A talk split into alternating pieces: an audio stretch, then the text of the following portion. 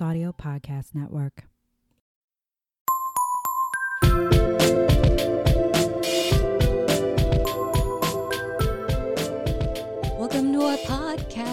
We whine about women from history that you probably didn't know. So many badass ladies to discover. So fill your glass up because it's time to wine. Let's go. Whoa! But let's be clear Kelley runs this show. Oh! And Emily's the wild card, you know. Whoa! So many gals to whine about. Let's go. Strap in, strap on. It's time to start the show. Welcome to whining about herstory. With besties Kelley and Emily, we're getting drunk, where every woman is fantastical and magical. It's time for whining about her story. Yay! That was wonderful. I liked that. Okay, so first of all, this intro has been like a month in the making because the the one night that we were going to record two episodes, but then Kelley realized she had to get to class. I had written this, and it was like the week after we we watched Encanto, so it was like fresh in Kelley's mind, fresh in my mind.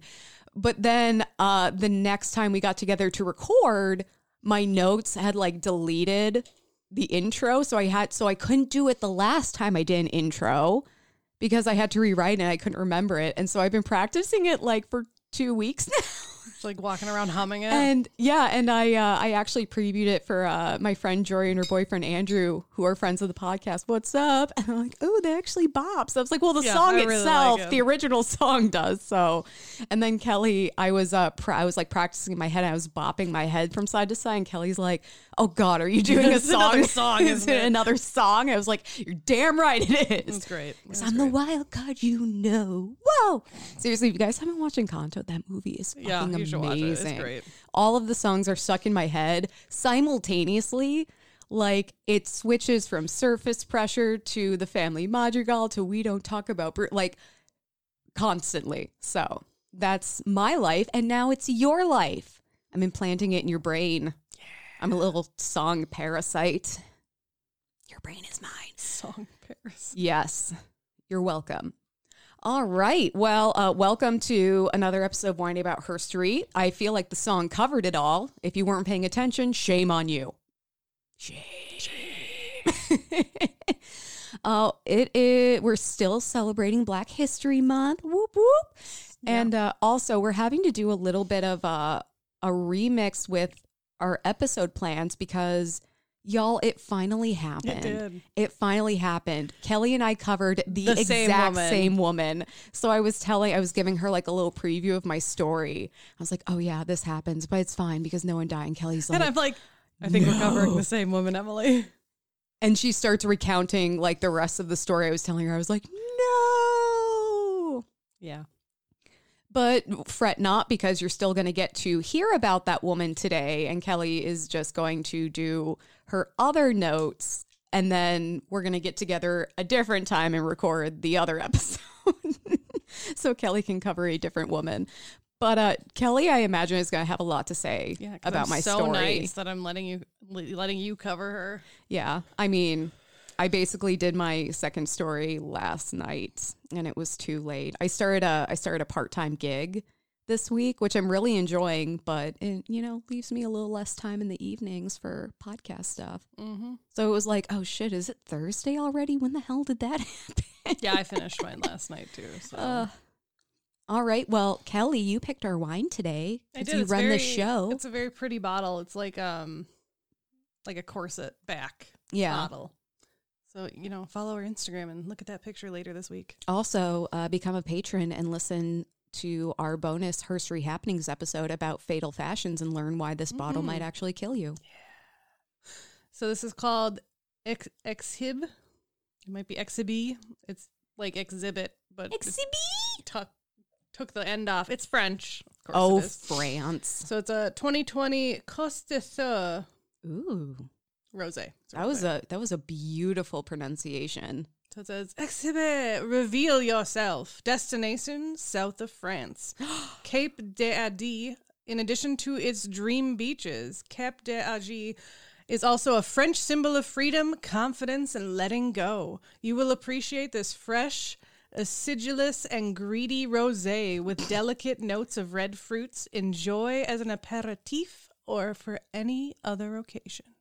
Did you practice reading that at all? Okay, because you fucking nailed that French. I don't know if you actually got it right, but you say it with enough confidence where I'm like, I believe that you're French right See, like this is clearly where our sugar daddy needs to take us. The south of it France. Has dream beaches. It's the symbol of freedom, confidence, and letting go. Let it go. Yeah, it's the south of France. go. I seriously, I need to get a script for the south of France. Although we are going to be getting a script soon for the middle of Texas. Texas. Texas. Yeah, it'll be fun. Yeah, we're going to. Uh, there's an event being held at the National Pacific War Museum, and we happen to know we were we were personally invited by the director of the museum, mm-hmm. Kina from Historical AF. Yeah, it's great. I like when I tell people like, She's oh yeah, She's like the we- education director or something. yeah, but when I tell people like, oh yeah, we were invited by the museum's director, they're always like, ooh. I was like, oh, it's not like. I mean, it is. I mean, it is, but it's also like, no, Kina just likes us because we're cool people, and she's cool, and she has excellent taste in We're women. BFFs. We're besties. All right. Well, uh, what should we cheers to?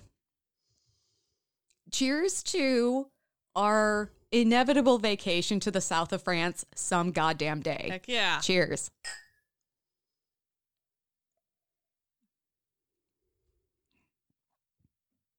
You know, I actually like this. It it I do too. Like it's it starts out kind of mellow and then it like fills this is gonna sound dirty. It fills your mouth with flavor. That's what I was gonna say, like I could feel it crawling around it's the like roof of my mouth. Yes. It's like that foam where you spray it on it, it quickly expands. I also I could totally see myself like in a little little French bistro in the south of France where I can just where I'm on this patio and I can see the ocean waves lapping Mm-hmm. along the beach and I'm just sipping on wine. just having a brunch. yeah, having having brunch. By the way, I uh, I had my first brunch. I haven't had brunch in years. I've never had brunch. I uh, went with some of my girlfriends to this place downtown, and uh, we had like a Galentine's Day brunch, and it was amazing. And actually, someone proposed to their girlfriend in the restaurant, and she said yes. And like, I'm I'm just the whole public proposal thing for me, like, kind of makes me cringe. But that might just because it's not my thing. I'm like, no, because I feel like pressured to say yes, but also you shouldn't be proposing to someone unless you know whether they're going to say yes or not. Like that should be a discussion.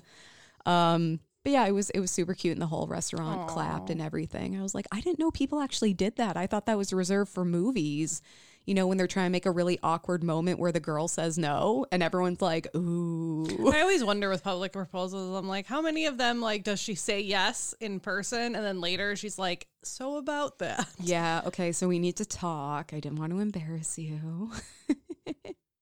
but yeah, it was it was awesome. And then I kept the Galentine's Day love going because Kelley came over and we sat on my couch. I watched Disney movies, like '90s Disney movies. So, like, Yes. peak Disney from like our childhood. Yes, what what we did, we did Lion King, which was amazing because we finally got to figure out what color Rafiki's butt, Butt is. was, yeah, it's the same color as his face. Yeah. Yeah. Um So it's Lion King, Aladdin. Yes, and then we started Anastasia. We there was another one other we one. There's one other. We oh Tarzan. Tarzan. That, yeah. that is such a good movie. we almost watched um The Great Mouse Detective, but then we decided to watch Anastasia instead. yeah, which we didn't get to finish, but No. that gives us an excuse to get together again and start from the beginning. But I got to see the I'll give her a ha and a ha ya And and a a kicker, sir. That is like my favorite part of the movie. I mean, that whole movie is great, but I love Bartok. God, I destroyed my CD of that soundtrack when I was a kid. I was obsessed. That's what we were talking about. That like, at least from us, those like '90 era Disney movies had like the best soundtracks. Like Tarzan, Phil Collins. Ugh, Oh my god, I love that soundtrack. He came. He did not fuck around. No. He took that so seriously. and it was great. Yeah. Also, Lion King, I'm not saying that movie was never dark, but I don't know, it hit differently as an adult because not only spoilers, Simba's dad is murdered in front of him, but Simba thinks it's his fault, and then immediately there's an attempt on his life. Right. And he almost dies in the It's desert. And he grows up with that like survivor's guilt Oh, his yeah. entire life that he killed. And I don't think it hit me that way as a kid because you know it was Scar, you know, and it doesn't, Right. you don't, and then and then like even when he goes back and Scar's like tell him and he's like I Yeah. can't and I'm like oh my God, Simba, honey, let me give you a hug. I'll make you purr. Which then we were trying to figure out like, do lions purr? They've got a purr. I want to hear a lion purr. I want that to be my ringtone, a big cat purring. I assume it's similar but like Yeah. deeper. Yeah, like I don't know what that is. That's a motorcycle or a bad truck. Both. All right. All of the above. So what were we doing again? What is this podcast? Sidetrack sidetracking with Kelley and Emily. Yeah. Oh my god, that should be our spinoff. Right. Sidetracking. Yep. So Kelley, you're uh you're kicking us off today, right? I am. And All this right. was a woman sent to be sent to to be.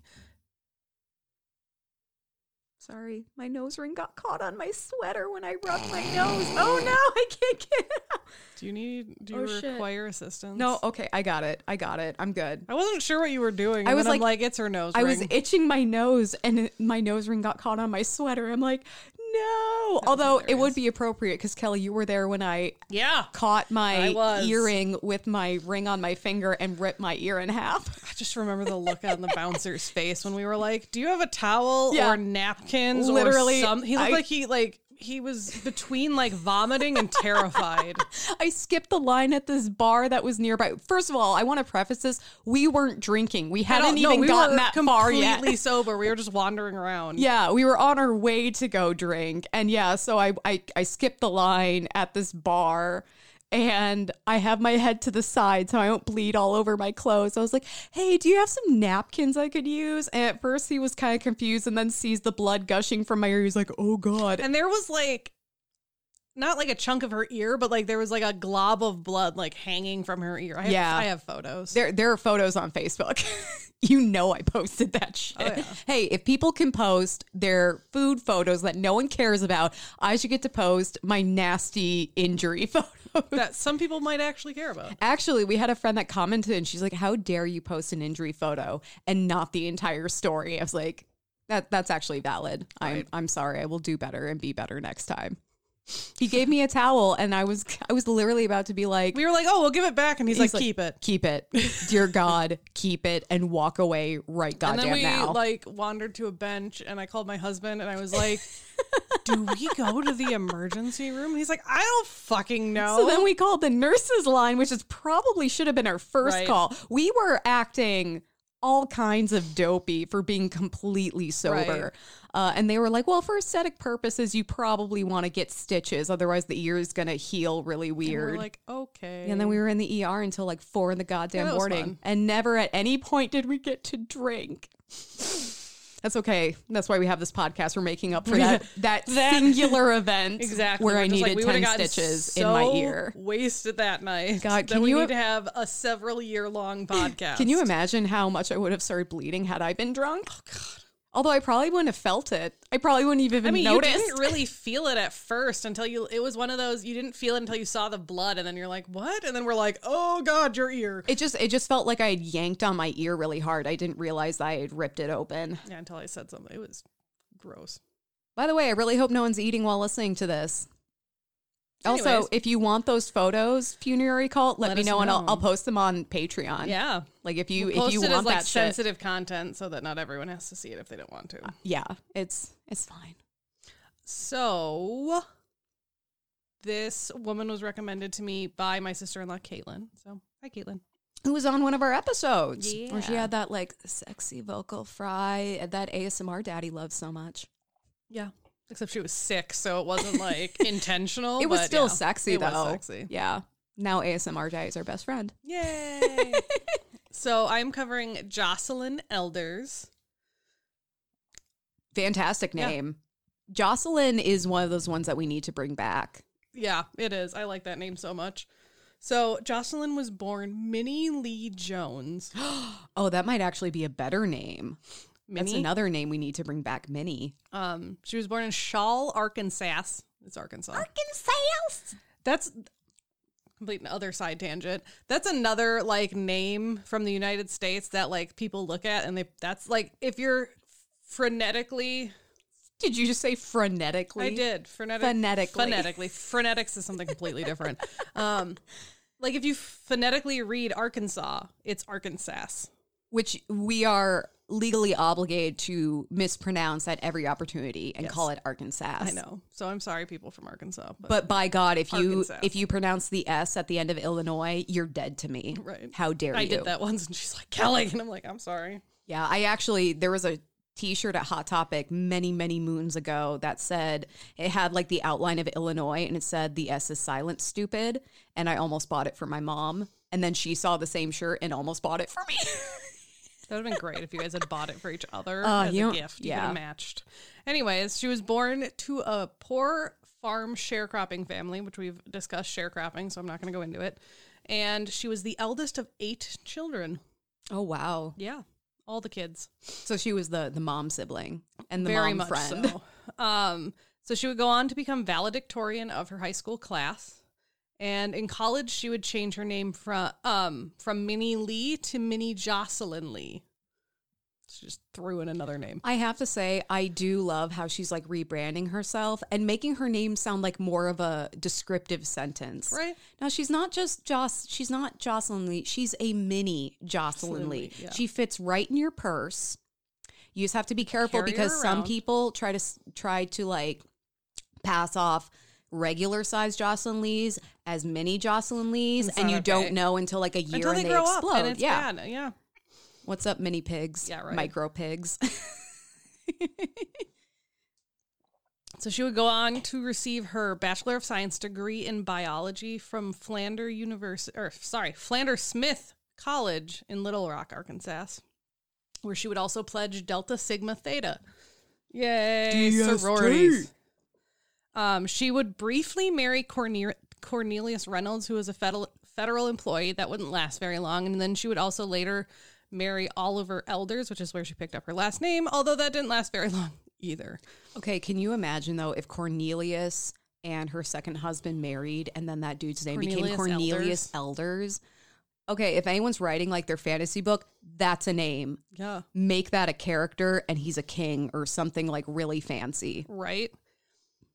So Ruth, not Ruth, Jocelyn. uh, my other notes are up so that I can s- add to your story. Um, Jocelyn started working as a nurse's aide in in the Veterans Administration Hospital in Milwaukee. Oh my good good for her. Yeah. That's not easy. No, and then she would go on to join the United States Army in May of 1953. Oh snap. Um, she would stay in there for three years, becoming a second lieutenant. And during that time, she was trained as a physical therapist. I have to say, That's what she did for the army. that's a bold move seeing how the VA operates and then still deciding to join the military. right? Um, she then attended U- the University of Arkansas Medical School, where she got her medical degree in 1960. She would then go on to complete a uni- uh, internship at the University of Minnesota Hospital, U of M, go um, Gophers. and then she would do a residency in pediatrics back at the University of Arkansas. She would earn her master's in science or master of science in biochemistry in 1967. So she has her medical doctorate and a master's of biochemistry. Good God. Nerd. Right. Um, after which she would start serving as an assistant professor in pediatrics at the University of Arkansas, where she graduated from. And she would receive the National Institutes of Health Career Development Award, basically because she's she's gotten all these degrees. She's like Yeah. constantly bettering herself. Yeah. So She's collecting degrees like Girl Scout badges. right? So from being an assistant professor, she got promoted to associate professor after like four years, and then to full time professor five years after that.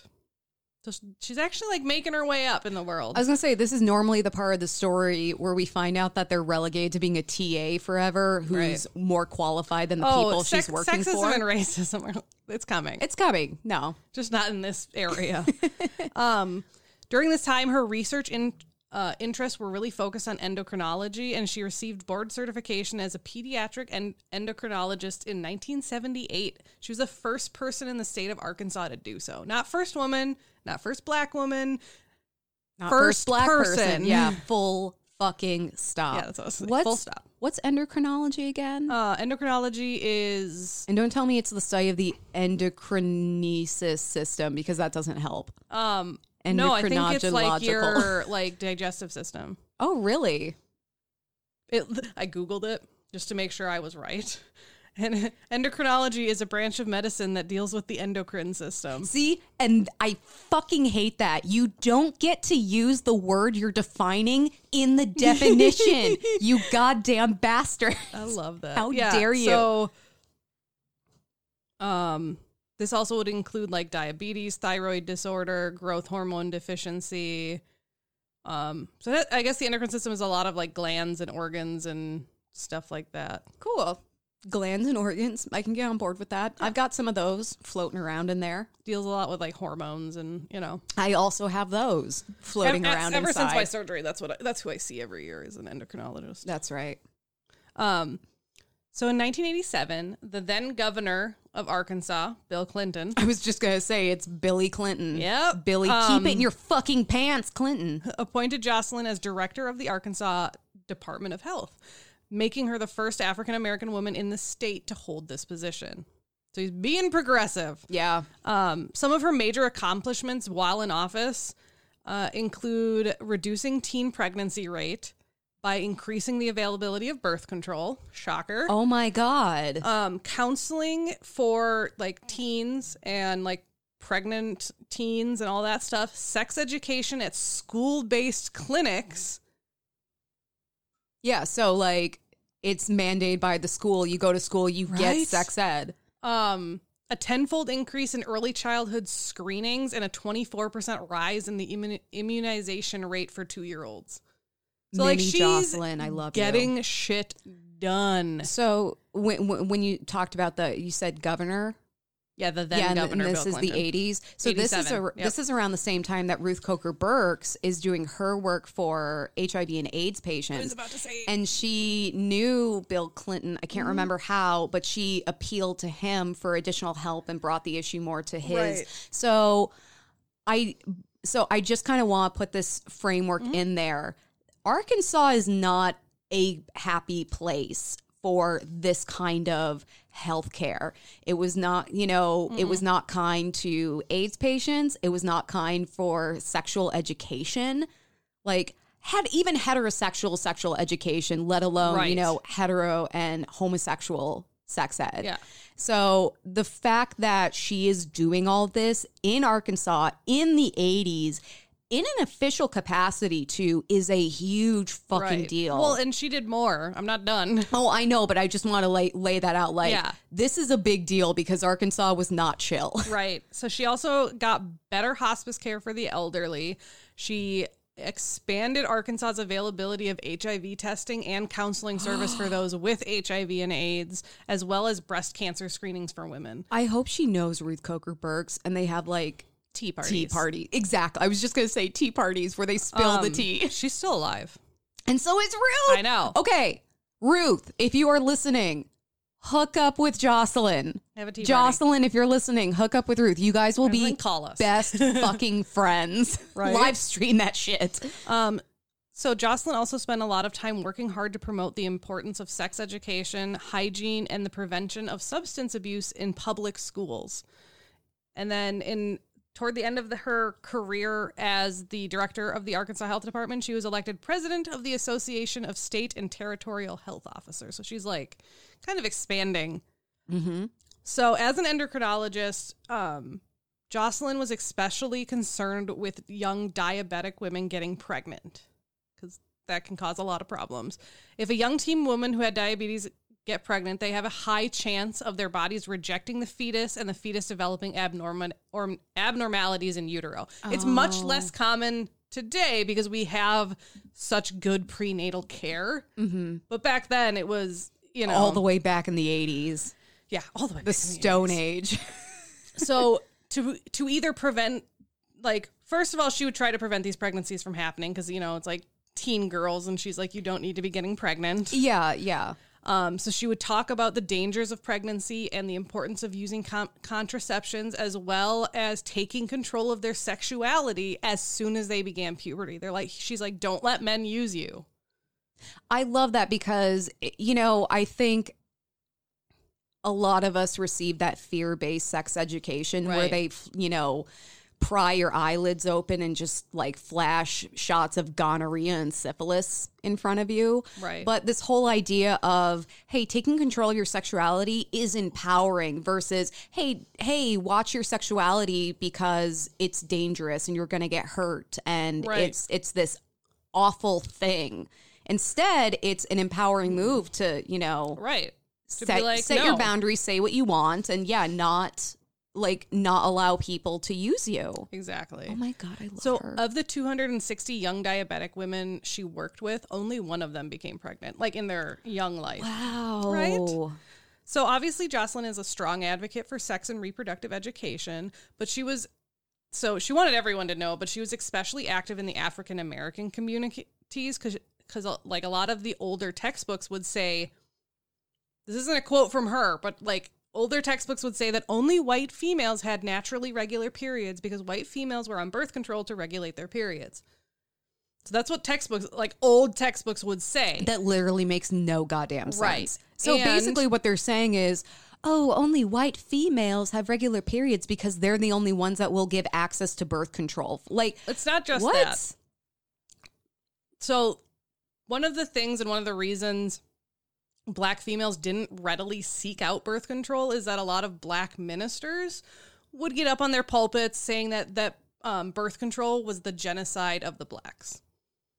Now, So it was very much the like you're not having babies to increase our race. right, right. And so, like, because, you know, like ministers are saying this, you know, the women are like, oh, if I go and get birth control, I'm going to be shamed. So think like Catholics in like Yeah. the 17, 1800s, where You it's like even- you're getting married to have babies to have more Catholics. even even in the 90s, there oh, were they still say it. If you do a Yeah. full Catholic wedding, you still have to say that There was a- like repopulate or populate the earth or whatever. there was a there was a mom who was uh at my school and yeah she because of the catholicism thing she couldn't be on birth Yeah. control and I mean, a, the it was a whole Duggars- thing okay th- those people you know what I mean? Like- totally nuts though though No, they definitely are. But their whole thing is they won't go on birth control. Yeah. Um, well, and something else about this, I think it's worth pointing out that the development of birth control and even the study of gynecology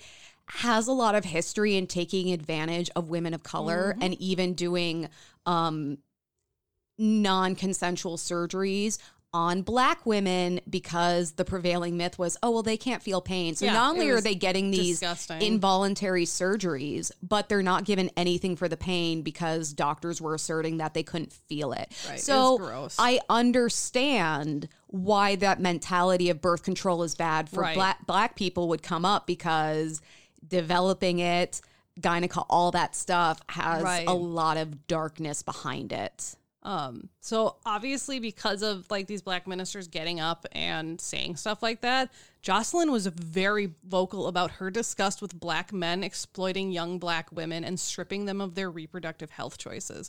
Quote, if you can't control your reproduction, you can't control your life. I feel like that should be like a banner today for those states that are like, no abortion. Although- Yeah, no, it literally is. I mean, and and so, some of the laws that are like, oh, if you have a miscarriage and we determine that it wasn't natural by our Yeah, like you're gonna go to arbitrary and cri- shit. criteria. There was a woman who got shot by someone else while she was pregnant and she survived, lost the baby, but somehow it's her fault that she lost the It's baby, bullshit. even though a t- totally unrelated person shot her. Like, come on. Like, um, c- can you imagine? Like, a miscarriage is traumatic. It is something like no one wants to go through. It's very difficult. And then, can you imagine someone being like, "Oh, by the way, we're deeming this your fault, and now you're going to prison for it"? right. I, I mean, that's hell. Yeah. God. So in January of 1993, Bill Clinton, the guy who was her governor, became president of the 42nd president of the United States. Mm-hmm. And he appointed Jocelyn Elders as the United States Surgeon General. Holy shit! I did not know that. Mhm. This made her the first African American and only the second woman following Antonia Novello to hold the position of Surgeon General. That is wild. At her confirmation hearing, Jocelyn would respond to criticism over an incident in which she had decided not to notify the public that condoms her department had distributed in Arkansas had been found defective with a failure rate 10 times the allowed rate. Oh. She said, quote, I don't know whether the decision the decision to do that had been correct, but she believed at the time that public disclosure would lead to a public loss of faith in the eff- efficacy of condoms, which would have been a greater danger. Okay, so I understand where she's coming from. That being said, the truth comes out, and mm-hmm. the fact that you lied about it or covered something up damages the trust that Right. because I would rather be notified immediately and like, oh hey, they're looking out for me and they don't want me to use a defective condom. Right, exactly. Like, hey, they screwed But like, up. I also get that she's coming from communities that are already like mm, Super about suspicious. birth control. So like, I can see both sides. yeah, I, I mean, I personally don't agree with her decision. I I, don't either. understand the reasoning. Exactly. I understand the reasoning, and I can kind of see the other side, but I don't agree with her either. Yeah. Um. Worse than all, that's what we do here. Exactly. She was a very controversial choice, and a, but a strong backer of Clint, the Clinton healthcare plan. But because of the controversy surrounding her, she wasn't actually confirmed as United States General until September of 1993. Okay, so he was sworn into office in in January, January. and that's when he that's when he like appointed her but she wasn't actually confirmed in office as surgeon general until september Jesus fucking Christ. jocelyn believes that the opposition to her as surgeon general um, was driven by sexism and racism quote some people in the american medical association a certain group of them didn't even know that I was a physician. They were passing a resolution to say that from now on, every surgeon general must be a physician, which was a knock at me. They don't expect a black female to have accomplished what I have and to have done the things that I have. Okay, can you imagine that? I really wish they would have made that and she would have been like, Yeah, I'm still surgeon general. Here's my doctorate. I was going to say, can you imagine like people in response to you being elected to this office trying to pass something it's like, well, y- you can only do it if you're a physician. And then her just being like, you know what? That's actually, I love that idea. I totally get behind it. And they pass it. And then she's like, BT dubs, I'm a fucking physician, you dummies. Right. I know LinkedIn isn't a big deal right now, but like, do your homework. funny. So during an interview, she was actually asked if she related to Shirley Chisholm's statement about feeling more oppressed as a woman than as an African American, which we've Oh, talked about when we covered her. Yeah, because Um, her thing was like even black men d- discounted her because she was a woman. Right. And she replied simply by saying, I am who I am because I'm a black woman. So she didn't really say one way or the other. Well, and yeah, I mean that's not something that's Right. necessarily true across the board. Shirley Chisholm's experience is totally valid, but maybe not be hers. But I love she's like, you know what? Instead of like doing this whole divisive thing, I'm- I am right. who I, I am am, who and I I, am. I love myself, Right. and I'm happy with myself. The good thing about her being Surgeon General, though, was she was able to lend a voice to her community, the African American community in in this cli- you know the early '90s climate, and speak not only to the African American community but poverty in general and its role in teen pregnancy and all of these other issues that they were facing, which was a major issue in the American community as a whole. Yeah, Like they, the early '90s had a big teen pregnancy problem. Well, and let's talk about the links between poverty and early unintended pregnancy. Oh my hmm. God, it's a thing. So, poor African American teenage mothers are quote captive to a slavery the 13th Amendment did not did not anticipate, which is a major reason why she stressed the importance of teaching sex education in public schools. Thank you. Right? Jocelyn, honey, thank you. So, as Surgeon General, she quickly developed a reputation for being controversial. Obviously, there's even today there's a lot of people that don't agree with sex education in schools. and to um, those people, we say, go, go Right? away. Go away. No, thank you. So, as many surgeon generals before her, you know, each surgeon general is going to be outspoken about whatever cause they support. And so mm-hmm. she was just as outspoken about her causes. What things she argued for while she was in office was the exploration of the possibility of drug legalization, Oh. um, back distribution of contraceptives in school, and then sex education. I love her. Um, when people would speak out um, against Jocelyn, President Clinton would stand by her, saying that she was misunderstood well, you know, here's the thing. at the beginning. I, I will say, It's going to turn. oh no. God damn it, Clinton. Um, I will say, like, this whole idea that she's misunderstood. It's like, no, it's that people aren't ready for these hard truths. Exactly. Because everything she's talking about is stuff that one, we're still talking about, and two, have even made headway on. Right. Where it's becoming the weird, I don't know, not everywhere, obviously, but it's becoming the weird thing to be against sex education. Right. There's more of a movement for legalizing certain drugs like cannabis. Exactly. It like, and It's she's doing this in the 90s. Oh, yeah. And this is post Reagan war on drugs era. So Exactly. this is a total 180.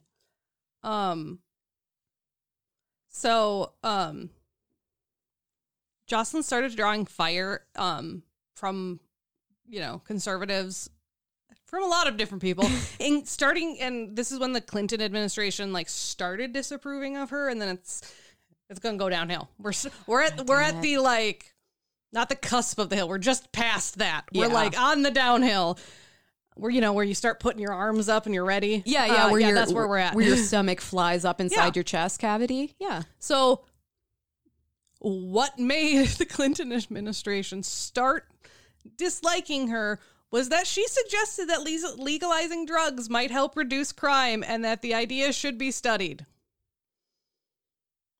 I love she's not even saying, hey, let's do it. She's like, Right. let's see if that would actually work.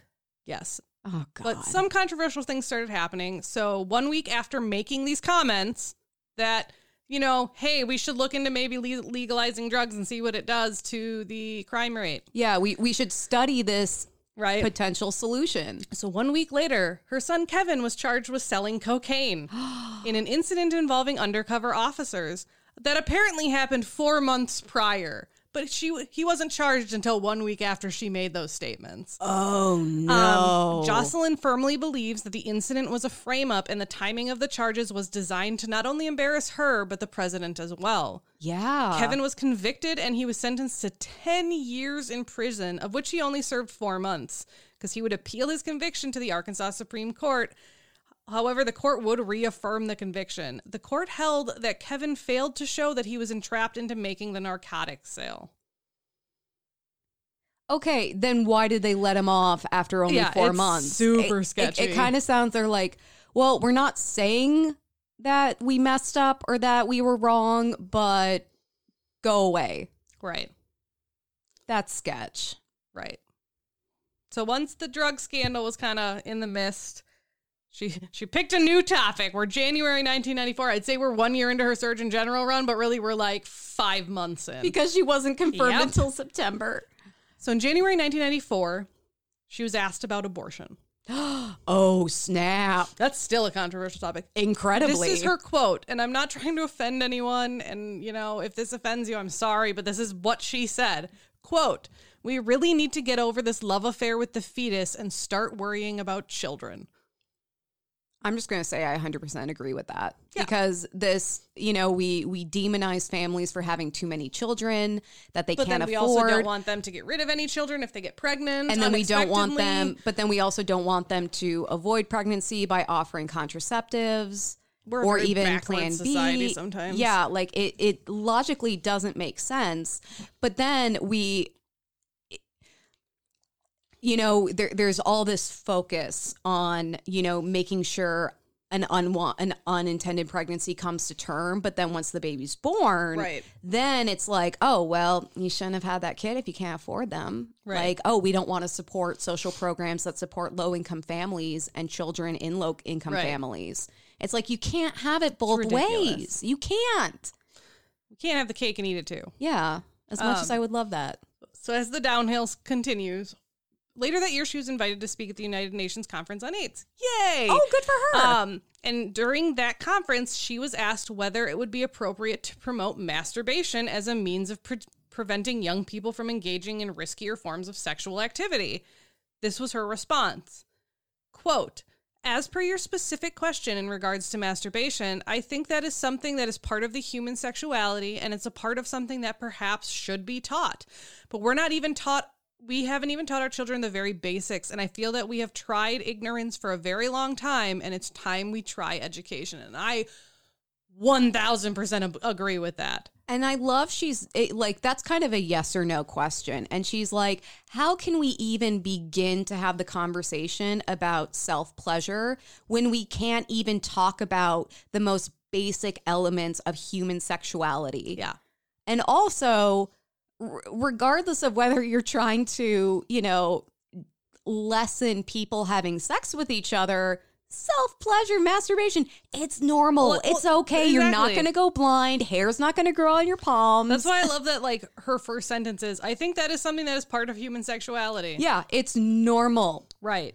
So that remark or the remarks about masturbation were so controversial You got to be kidding me. that it resulted in Jocelyn losing the su- support of the White House. Um and her resigning from being Surgeon General She under is- under President Clinton. She's literally living in the year 2022 right. and everyone else is stuck in 1950. Exactly. Um, Oh my God. At for what happened, Clinton's chief of staff said there have been many, too many areas where the president does not agree with her views, and this is just one too many. It's masturbation. Like I'm sorry. Let's all Bill also Clinton, go masturbate, and maybe you wouldn't sleep around on your wife. Well, here's the thing. Bill Clinton is a sexual predator. Oh, yeah. He would whip his his genitalia out in front of unconsenting people and people who worked for him where there's an inherent power dynamic oh yeah, it was bad. he he does not get Right. to fucking say, "Well, you shouldn't say that. That's inappropriate." Like, "Sir, go fuck yourself." Right. What I love though is the next year, this led to a retailer named Good Vibrations, which is obviously a, a very sex positive retailer, to, to proclaim May 28th as National Masturbation Day in honor of Jocelyn, you know, and her advocacy. Hold on, I'm marking my calendar right now. You said May 28th. May 28th. Everyone mark your calendars. right. Maybe maybe Um, if everyone climaxes at the same time, you can send enough positive vibes into the world to like fix everything. That'd be great. no more coronavirus. yes, that's the cure to COVID, self-pleasure. That'd be kind of funny. Um, so a collection of her professional papers based on like all of those topics is held at the National Library of Medicine in Bethesda, Maryland. So since leaving her post as Surgeon General, which remind to remind you, that was 1994. So that was only 16 years, 17 years ago. It's not that much. Yeah. So after leaving, she returned to the University of Arkansas um, and the School for Medical Sciences as a professor professor of pediatrics, and she is currently professor emerita um, there, which I think is like a. I mean, it's a big position, but I don't remember what it stands for. It stands for awesome ma'am. Uh, Apparently, it means retired. oh, I feel like we've talked about this before. What is an emeritus professor? Is a title that may be awarded where a professor has permanently retired from regular continuous employment. So like they can still appropriate employment agreements will apply if an emeritus professor is appointed to a paid position. Interesting. So like she might still like go and like teach like a class here and there, but she's not like a full-time professor. Okay, she doesn't get her own office anymore. No. She is uh she is however still regularly on the lecture circuit speaking against teen pregnancy. She has appeared on TV with Penn and Teller uh, on their show Bullshit during an episode on abstinence where she says that abstinence only programs she considers them to be child abuse. Here's the thing statistically, states that only teach abstinence only sex education. Their teenage pregnancy rates are ridiculous. yeah, it's like, okay, this. High. They're ridiculously high. That's this- what I mean. Yeah, it logistically does not work. Why do we keep doing Right. it? So she would also talk about um, teenage sex education, masturbation, and contraceptives on the show. In 2009, Jocelyn teamed up with the University of Minnesota Woo, go Gophers! to establish the nation's first chair in sexual health education, which is a fund to attract and retain uni- outstanding tenured sexual health education faculty to the program of um, human sexuality at the University of Minnesota Medical School. oh my damn. Yeah. Um, in 2013, she was interviewed for a documentary titled How to Lose Your Virginity on her opinions regarding comprehensive sex education versus abstinence only sex education, which we know how even me and Emily feel on that. I mean, if you haven't been paying Comprehensive sex attention, education for the win. yes, Um, that that should be some of our merch. It just it's a T-shirt that says "Comprehensive Sexual Education for the Win." Yeah. FTW. Right? Jocelyn wrote a book in an attempt to present her side of the controversies that happened during her 16 month tenure as Surgeon General, which I would love to read. Um, in 2010, in October, she wrote an article that voiced support for the legalization of marijuana. Quote, I think we consume far more dangerous drugs that are legal cigarette smoking, nicotine, and alcohol. I feel they cause much more devastating effects physically, and we need to lift the prohibition on marijuana. Jocelyn might be coming after me in a very personal way, but I agree with her. right? She received a Candace Award from the National Coalition of 100 Black Women in 1991, and she was inducted into Omicron Delta Kappa as an honoris causa initiate at the SUNY Plattsburgh in 1996. And as I said, she is still alive. She's still on the lecture circuit. Uh, she's a badass, obviously. God, I fucking love her. I know. I'm like, Like, I want to meet her. I feel I feel so bad because the stuff she's talking about, you and I are hearing it and we're like, I- I'm sorry, that's Right. controversial. We literally elected someone who bragged about sexually assaulting women. right? But this is controversial. Right. Like it's I don't know, it's crazy because you and I grew up in the 90s and like came of age in the early aughts and it doesn't always feel like that long ago, but seeing the difference on how we treat some of these issues and the attitudes towards them is just Isn't it ridiculous? it's night and day. So yeah, she she's only 88, which is not that old. No, no. She's still young and spry and ready to fucking kick ass. Right. All up and down. Um, she did win Glamour's um Woman of the Year award, but I couldn't figure out what year she won it. But she did. She's the woman of the year in my heart. Jocelyn, honey, you they did you dirty. They did. They I everyone's got definitely want to their read her book. everyone's got their heads back in 1950 and she is living in the year 2022 like, "Hey, comprehensive sex education and like Right? Access to birth control and let's not police women's bodies and let's give them autonomy over their sexuality and empower them." And everyone's like, "Ew." That's I'm controversial. here for everything she is here for. I love it. Everything. So, okay, if anyone knows Jocelyn personally, Dr. Jocelyn, excuse me, uh, maybe just like, I don't know. Tell her hi for. Yeah, just t- tell tell her hi. hi. Give her give her a fist bump or a high five or whatever her like congratulatory greeting preference is. Right? Hug her if you can because I need to hug her. They did you dirty, Jocelyn. All right. Well, uh thank you for sharing that amazing story. Uh Yeah. I am also in the same vein as you know because you did the same research on the same exact woman I'm about to cover. it finally happened where one of us didn't even like it's happened once before but Kelley was covering three people, women yeah. and i was covering one of those three women but this is the first time it has happened where we have covered the same woman and neither of us has a backup honestly i'm shocked we I'm started it took us like three years almost. yeah we are we are on the cusp of our three year anniversary and this is the first time that we're like oh shit we covered the same woman and we don't have a I'm plan like b a little sad because like I really liked her story, but it's okay. it, it- it's still getting told Yeah. and you still get to chime in big time because you know everything I'm about to say. Yay. And so today I'm whining about featuring Kelley, hmm. Dr. Ruth Jeanette Temple. Yay. And I called this Her Body is a Temple. Her mind is good. also a temple. Yeah. She is a temple of magic. So Ruth Jeanette Temple was born in Natchez, Mississippi in 1892. And we don't have a specific date that she was born, but I just want to point out this means she could have definitely been born on the same day that Lizzie Borden murdered her parents. And this is why we need to write that shit down to prevent people like me from headcanoning that she was born on the same day of a brutal double murder. Thank you. So she was born uh the second child of seven, and she was one of five surviving siblings because infant mortality rates were a bitch. Yay. And then Ruth's great grandparents actually were enslaved people. Her great grandmother was a seamstress who saved up enough money to purchase the freedom for her five children, but the, the her master refused to let her buy her own freedom, saying she was too valuable. Yep.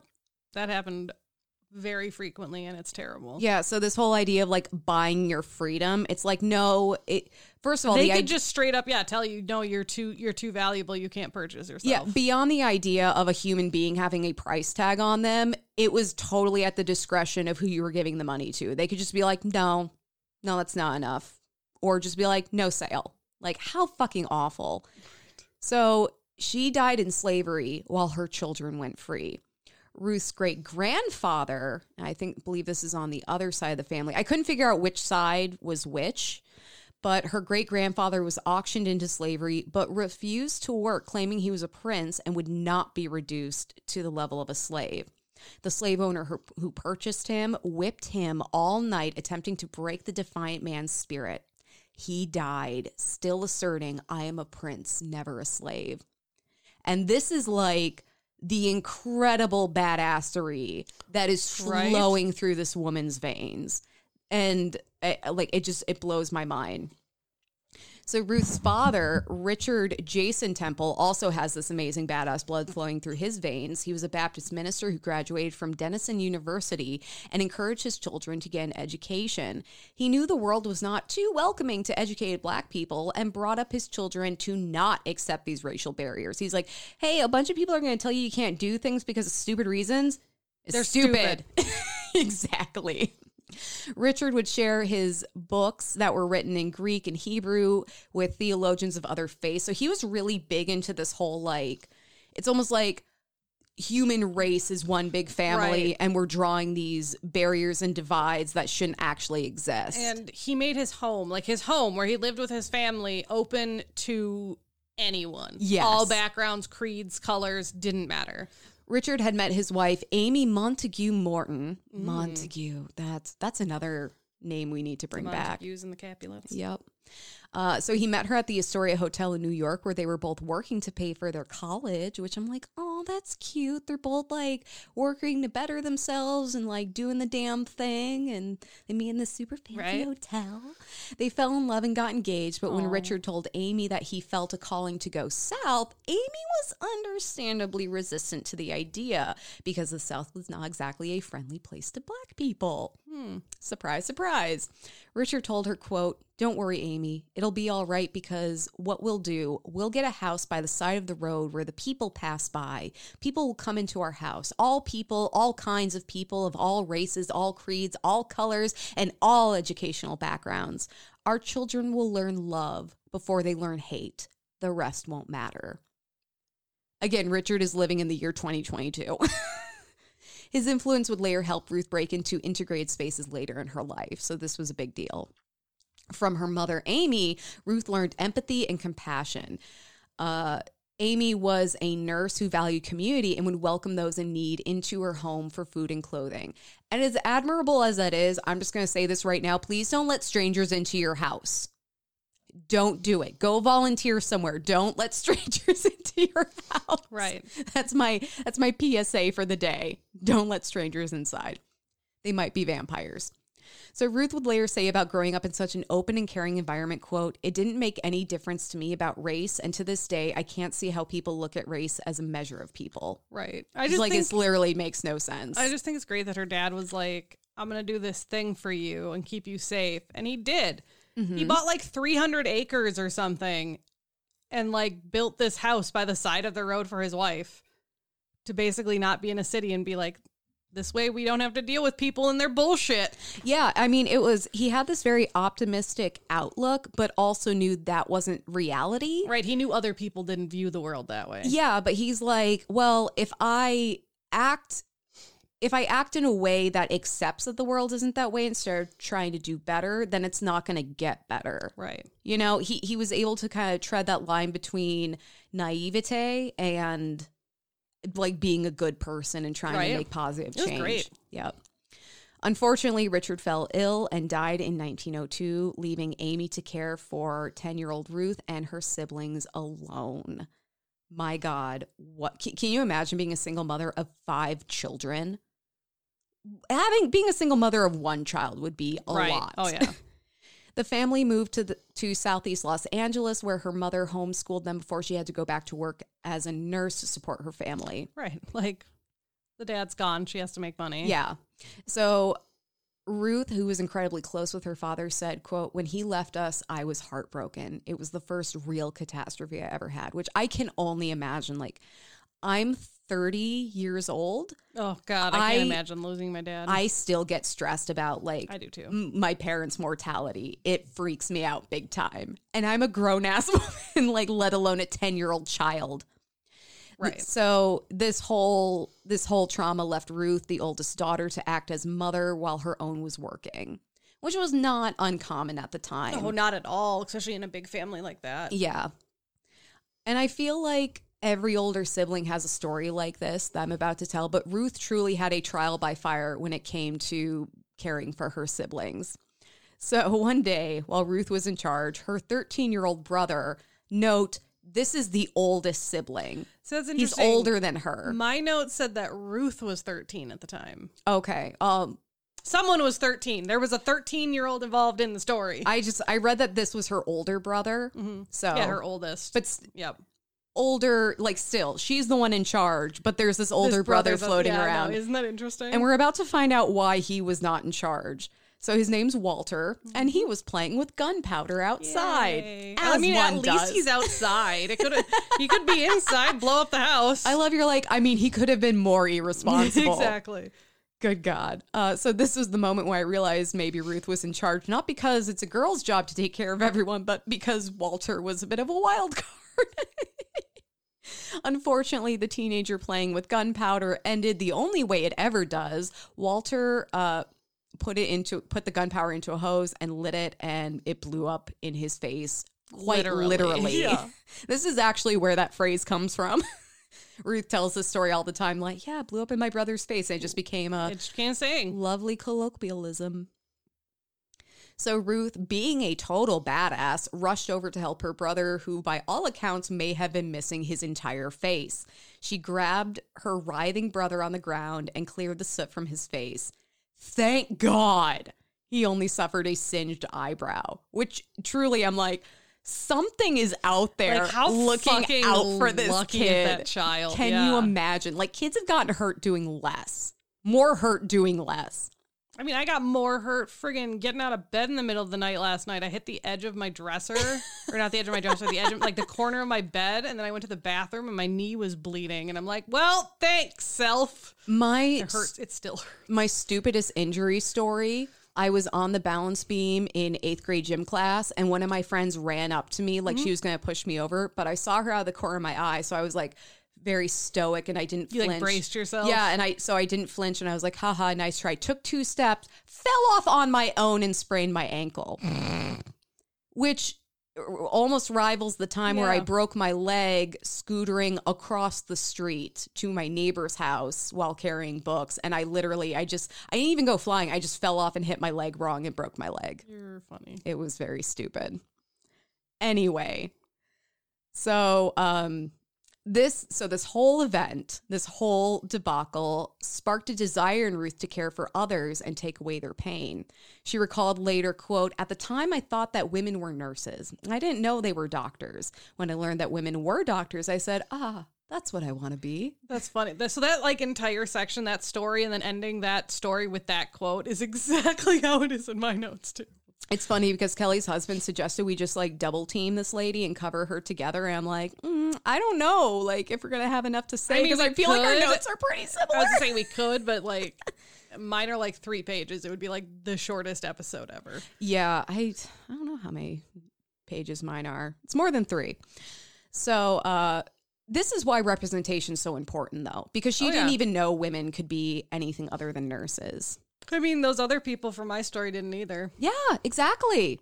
Literally, they are politicians who Yeah, are trying no, to women- pass women can legislation to keep this woman from it, it being wasn't politicians; it was people on the medical board. Oh, so okay. It was doctors. So that's worse because they should super know. So they're trying to pass legislation to keep this woman from becoming Surgeon General on the basis that she's not a physician, when in fact she is a goddamn physician. Yep. Again, I know LinkedIn and Google was not a thing at the time, But, but still, get your shit together. All right.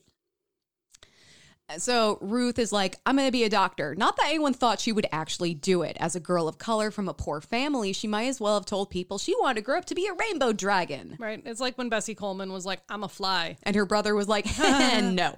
Yeah, exactly. And then she's she's like- like, screw you, I'm going to France. Spite, spite, spite, spite, spite, spite, spite. It's like the best motivator. right? And this didn't stop Ruth. She's like, nah, I'm gonna do it. And thus a budding physician was born, and you can bet your ass Walter took credit for that whenever possible, pointing to his maybe still like partially singed eyebrow that didn't quite grow back correctly. And this actually wouldn't be the only time that Ruth had to jump into action as a kid. So it wasn't like, oh, this crazy thing happened with her brother. No, like children were almost dying around Ruth at a crazy rate. And by the crazy, I mean this happened twice. So her neighbor's youngest son, Ernie, fell into an oil ditch, which is a thing, I guess. I looked it up. It's literally, it looks like a, a, a little creek or river filled with oil. I'm like, that's some kind of dystopian nightmare garbage, right? Right. But anyway, he falls into an oil ditch and is carried off for a quarter of a mile. Just awful. Like, no. Ernie was rescued from the raging oil, but he wasn't breathing. While everyone else was freaking out and screaming to call an ambulance, Ruth began administering CPR and was able to resuscitate Ernie, saving the kid's damn life.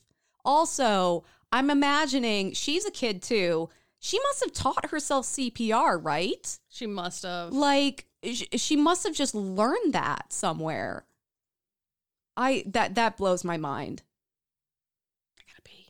okay Do you want to eat dinner with us? yeah sure What do you want? oh god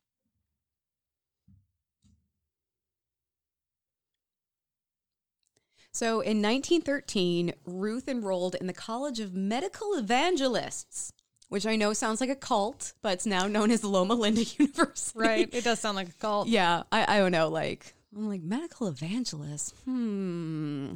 Are they all wearing Nike shoes and tracksuits? What's going on here? Um, so, how does a single mother with five kids pay for her daughter's college? Well, the Temple family had a really great support system. In 1913, Ruth was invited to speak to the Los Angeles Forum, a black civic organization. And a prominent member, member, Theodore Troy, was so impressed with Ruth that he convinced the organization to foot the bill for her tuition. For five years. Yeah, her entire education is like she got a full ride Yeah, scholarship. And that was something they'd like never done before. Yeah. It was insane. Ruth said that they quote became deeply interested in my potential and did did the unprecedented thing. I love the way she says that, like deeply interested, the unprecedented thing, instead of like they were obsessed with me and were like, "Girl, we gotcha." and this is why community organization support is so important. Right? Yeah, Great. empowered people empower people. So Ruth graduated with her bachelor's degree in medicine in 1918, becoming the first black woman to graduate from the college and the first woman of color to become a physician in California. Yay. Period. Yep. Her education exposed her to the importance of public health. Again, we're, we're kind of getting on that public health train. She said, quote, the one thing about Loma Linda that stands out in my mind, I had one teacher, a Dr. A.W. Truman, who taught us from a book called The Ministry of Healing. This would have been a great episode to do the Ministry of the Interior mm-hmm. wine, but didn't think it through. It's fine. It was through this book that I got the concept of a truly large program for community work and public health because it gave the life of it gave the life of Christ and the work that he did. So I formulated the total health program on his capital H work and developed it with its relationship to health and modern medicine. So Dr. Truman did a remarkable job of bringing to us practical work in the spirit in which the master physician himself did it. So if the College of Medical Evangelists didn't tip you off to this, it was a very religious Right. school.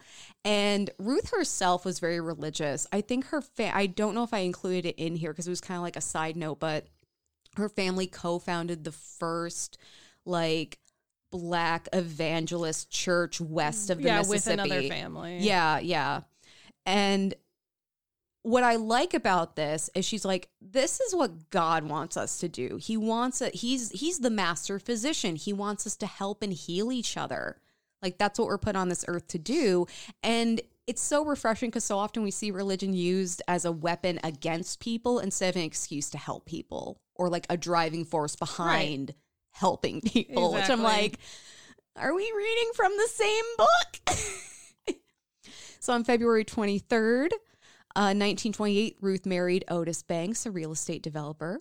And after graduating, Ruth served as an intern at the Los Angeles City Health Department, specializing in obstetrics and gynecology. So, babies and vaginas, what's up? Ruth had this innate desire to help people and found that there were a lot of people in the Los Angeles area who needed help and weren't getting it, particularly low income communities. I will pause while everyone gasps in shock that this is an ah. issue. Right. She began creating public health services to address the uh, these underserved communities and opened the first clinic in Southeast Los Angeles, which served the population of 250,000 people. Yep. Just, I mean, super no big. NBW, whatever, NBD. uh, that no big whoop. yeah. S- But can you imagine like that many people and no goddamn clinic Right. in Los Angeles? Like, or no free clinic. Or Yes! cheap clinic. So they weren't exactly giving out funding for this kind of project. Again, everyone, you know, hold your collective gasps. So Ruth improvised. She and her husband Otis converted their five bedroom bungalow into the Temple Health Institute. While they wouldn't have children of their own, they basically adopted the Southeast Los Angeles community. Right. They're I, lo- like- I love that they were just like, you know what? We can't build uh, or rent a space. We're just gonna make our fucking like. It reminds me of her dad, who was just like, let everyone come into our home, and she was like, let everyone come into our home. I'll treat them. If we open our doors, they will come. Yes, very much so. exactly. So the clinic addressed issues that were prevalent in the community, such as immunization, nutrition, substance abuse, and our favorite taboo topic, sexual education. Quick reminder to our listeners with vaginas your hymen shouldn't break when you have sex for the first time, and you shouldn't bleed during sex at all. If you are bleeding or do bleed, get checked. Unless you're already on your period, and then it's fine. Well, that's a entirely different thing. Right. That's like that's not from the sex. That was you were you were bleeding beforehand. Yeah, that's true. Semantics. So Ruth's focus was on educating parents, children, and teachers in these issues so that they could make healthy choices and to eliminate boundaries to a healthy lifestyle. Because it you know, the parents grew up and didn't get this education. So how can they pass it on to their kids? Mm-hmm. We're going to educate the parents. We're going to educate the kids so that they grow up with this information. The parents can reinforce that. And then we have the other primary adult figures, teachers, who also probably did not get this education Exactly. also reinforcing that and able to pass on that positive information.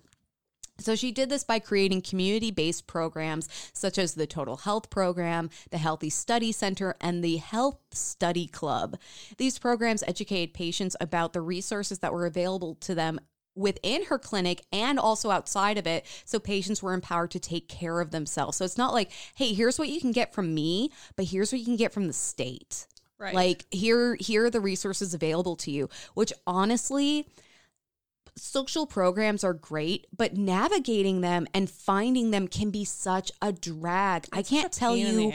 I can't tell you how many hours of googling I had to do to find like basic VA services or basic programs for veterans. yeah, it's It's a sad. god and then all the links are outdated because they're from like 2 years ago and it's like god damn it. So she's like no, here's here's your how-to manual on navigating this overly complex system. In 1941, Ruth was accepted in the Public Health Master's Program at Yale University. Hmm, yes, that Yale. Excuse me while I like pop up my collar so it fits under my chin and put on my little top hat and my monocle so I'm fancy. I did a little digging into this because I was like, okay, like what was Yale's whole stance on female students, especially for medicine? So Yale didn't go fully co ed until 1969 the same year we went to the fucking moon. However, some of their programs did accept women before then, such of such as the School of Fine Arts in 1869, and this was the first program of theirs to accept women. They didn't accept women as medical students until 1916, which was just three years after Ruth had graduated with her bachelor's degree. Wow. So no wonder she was like, I didn't know women could be doctors. Mm. Ruth was awarded a scholarship for attending Yale by the Los Angeles Health Department, who clearly knew a good thing when they saw it. They're like, right? They're like, oh, this lady's getting shit done. this lady knows her shit. Let's empower her to get to know even more shit. And I love that people are seeing this potential in her and they're eliminating she she's brilliant. She's brilliant. She's doing this work from a place of caring. She's finding issues in the current health system and trying to address them. But there's that barrier of fi- like financial resources for her schooling and she's so lucky to have people stepping up and be like, we got you. Let me write a check. Just tell me, Yale, cool. I've always wanted to write a check to them. Now I feel fancy. Hold on, let me get my top hat and my special Yale, my ivory pen or something. So Ruth took the knowledge from her Ivy League education and used it in her public health programs. Ruth's programs were available everywhere from schools and private practices to churches and synagogues, which is a total direct callback to her father's like interfaith activism. Also, she set up shop in a nightclub. Yay. As one does. To combat the pandemic of STDs, she approached Curtis Mosby, who owned a club, a couple of local nightclubs, proposing that they have a health study club in his nightclubs. And this reminded me a, a lot of Ruth Coker going to the the gay clubs mm-hmm. and being like, "Yeah, can I give you guys some like sex ed and It's hand out of like condoms?" start where the problem is. Exactly. It's exactly. It's like go to where the people are and educate them there. So this following quote is long, but it's Ruth telling the story of her like setting up shop in this nightclub and it's amazing. So she says, "So then I came down to the nightclub. I'm a minister's daughter and I had not been in the habit of frequenting frequenting nightclubs and especially of that group. So Curtis Mosby asked me to go up on the stage and then he turned the spotlight on me. Immediately I'd be like, "No." like that would stress me out. Oh yeah. Here are these people sitting around, smoking, drinking, some of them gambling, and honestly, I was scared So is it to like death. a regular? Is it like a strip club? I don't know if it's a strip club, but it's like kind of a. I imagine at the very least a seedy nightclub. Because they must have dancers or something if they have a stage. I mean, you know, clubs have bands and stuff. I don't know. I, I don't want to like. I'm not saying it was a assume- strip club. Like they could have just had people like dancing and not stripping. Yeah, but you know, she's a she's a minister's Yeah, daughter, exactly. and She's, like, uh, even a super vanilla club, she'd probably be like, "What the fuck?" right. I, oh god. So, uh, and honestly, I was scared to death. I had been doing a great deal of public speaking and always been perfectly at ease. And the thought came to me, well, people are just people. Damn right they I are, love Ruth. that. So I started with diphtheria. Great opener. Diphtheria always gets your attention. And went from one communicable disease to another, which almost sounds like a joke. Like, oh, I went from one communicable disease to the other. Like, haha, because you catch them from other people.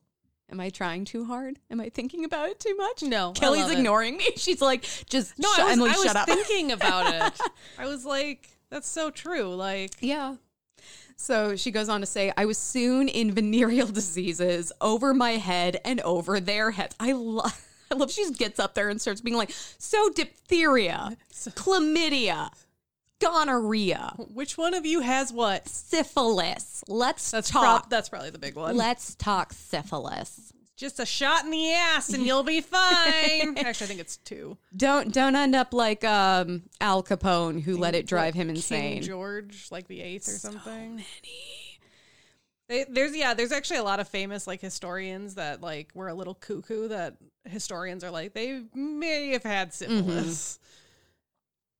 So um I was doing venereal diseases that were over my head and over their heads. And I told them, I said, I'm in the health office here and I need help. And they, or no, she said, I'm the health officer here and I need help. And they said that they would help me. So we organized a health study club there in Club Alabama. Not Alabama, Alabama. Alabama with a big exclamation point. Which is now what I am exclusively calling Alabama. Yep, Alabama. Honey, are you from Alabama? Because Alabama. That's my new pickup line. I have pictures of Dr. Ewell, who was the city health officer.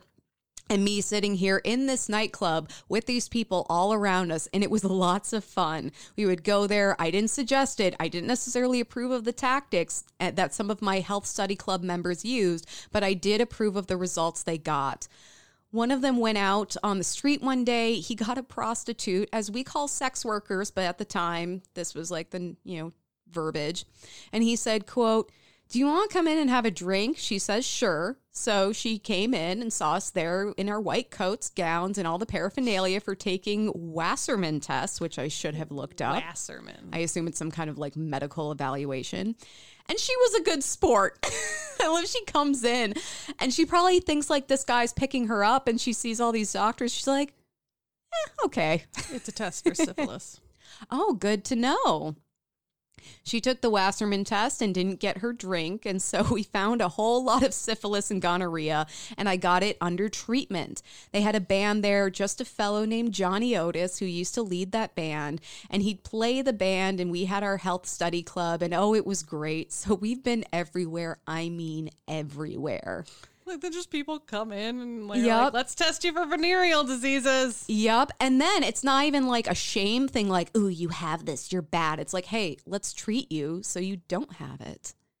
Ruth also became a teacher at White Memorial Hospital in Los Angeles. And this may seem like a dumb move, but at the time, the idea of a black woman teaching white medical students who were probably mostly male was totally bonkers because, you know, racism. Throughout the rest of her life, Ruth continued to be a big fucking deal in the Los Angeles Health Department, holding prominent positions, including director of the Division of Public Health for the city of Los Angeles, and receiving awards while she was still alive. So, like, people were not sleeping on Ruth. They were like, this bitch, she's got it going on. Right. Unlike some of the women that we cover, Ruth was an LA legend while she was alive. So she didn't have to be dead for 100 years to get a little recognition. She was also a member of the Alpha Kappa Alpha sorority. And if you want to know more about sororities, become a patron. Listen to Kelley's Herstory Happenings bonus episode. Yay! Shameless plug. Other notable members of the AK sorority include author Toni Morrison, who I think's birthday is today, like February 18th. Happy birthday, Toni. Maya Angelou, honorary Nichelle Nichols, honorary Katherine Johnson, who Kelley covered all the way back in episode Yeah. four. She's a badass. Mae Jemison, honorary, who I covered previously. also badass. Gladys West, who I er, who I'm pretty sure Kelley covered.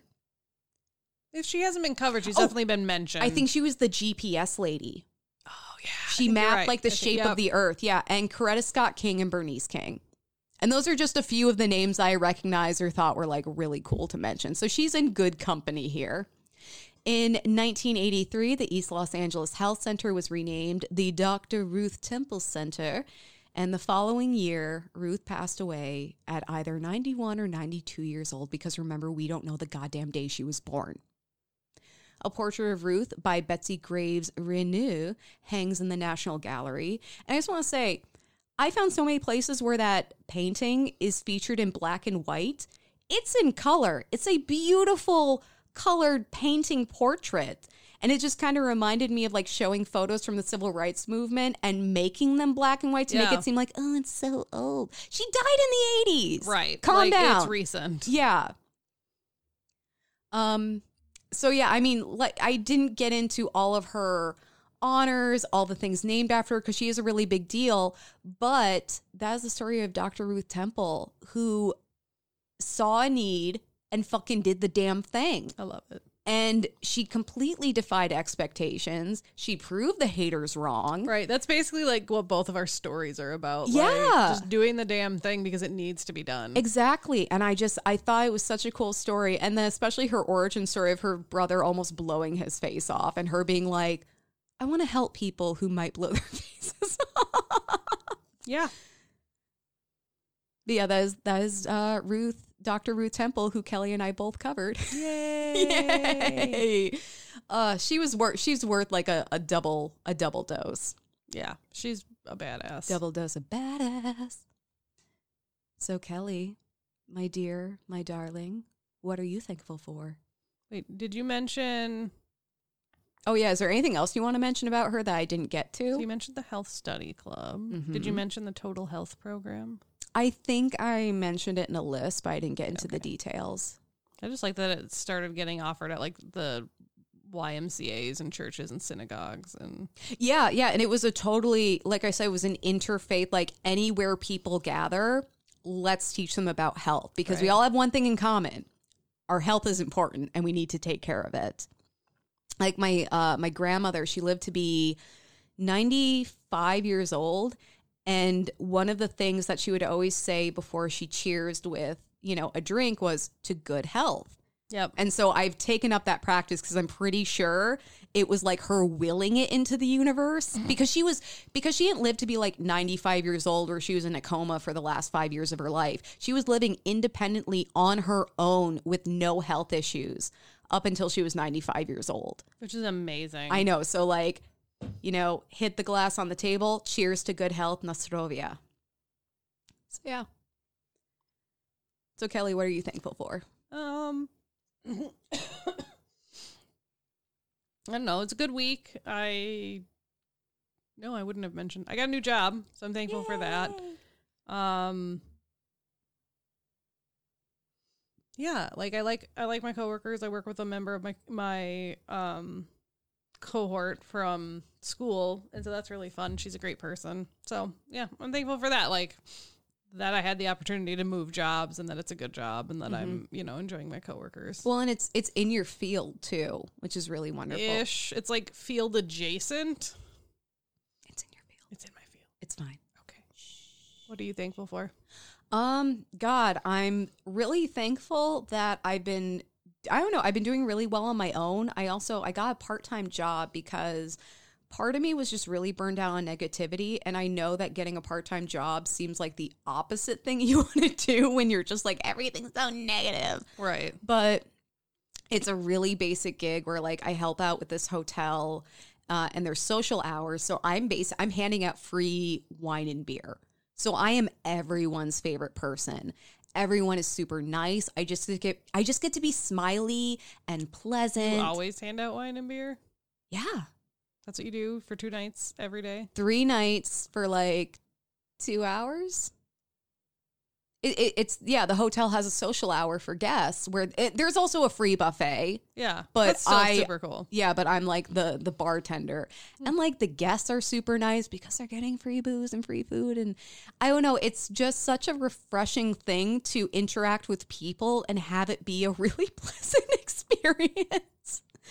Like obviously I get positive experiences from, you know, my friends and like, you know, you Kelley, but being in a work environment and just being able to be nice and smiley is really refreshing. And I get tips, so that's cool. Also uh this is this is like a side thing. Uh the the gal that i work with so she runs the kitchen and she's like a full-time employee. I'm just showing up to serve booze three nights a week but you know she she speaks spanish. That's her Right, that's her first language. And the person who initially trained me he's been in the hospitality industry for quite a while and he he was speaking to her in spanish. And i was like oh my god that's so cool that you've like learned this for your job and that's it's so helpful. So i i downloaded duolingo and i've been practicing my spanish. And actually when i was like counting out tips the other night i was like oh i should practice. I go uno dos tres. She's like oh do you speak spanish? I was like no but i'm trying to learn That's nice though. yeah, and I so I'm trying to use it like just kind of the the basic like oh you know gracias de nada you know buenos noches you know oh gracias like I don't know, and I I think she appreciates I'm trying. but yeah, that's been like a nice little positive thing. Aw, yeah. Good. All right. Well, thank you again for listening to another amazing episode of Whining About Herstory. Like us on Facebook at Whining About Herstory, Instagram at WAH Pad. Twitter at WAH underscore pod. No. Yes. That's exactly it. Okay.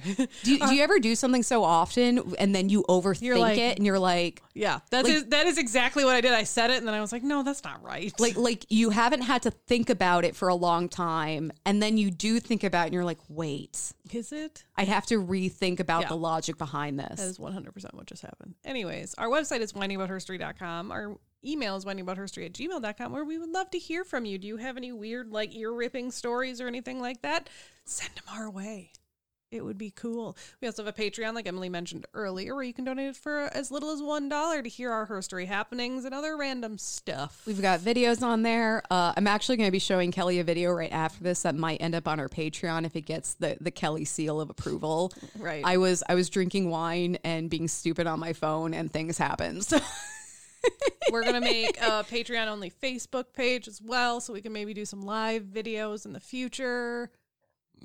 We also have some merch on our website. If you just go to our website, whiningaboutherstory.com again, and Click the merch tab, nav. and you can buy it right from there. Yeah. Did you just take click the merch nav? nav, because that's the navigation, and it's the merch nav. I know I heard merch nav. Merch like, nav. What? That's going to be our new merch. Merch, Merch nav. nav. That's going to be my just my exclamation for anything. Nav. Like bazinga. Yeah, right. but even stupider somehow. All right. Also, leave us five stars wherever you listen, which now includes Spotify. Yay. Y'all, thank you so much for showing up on Spotify because we got like a crap ton of reviews had- immediately. The last time I looked, we had like 13 Yeah. five star reviews, and I was like, people like us. oh my God. And God. I think we have more than that now. I need to thank all the little people, including myself, because I'm only 5'1. well, thank you so much for listening to another episode of Whining About Herstory. Yo soy una mujer, and tú eres una mujer. Yes, I am. I am a woman. Yo soy, uh, me llamo Emilia. Me amo Kelley. Have an empowered day. Bye! Adios.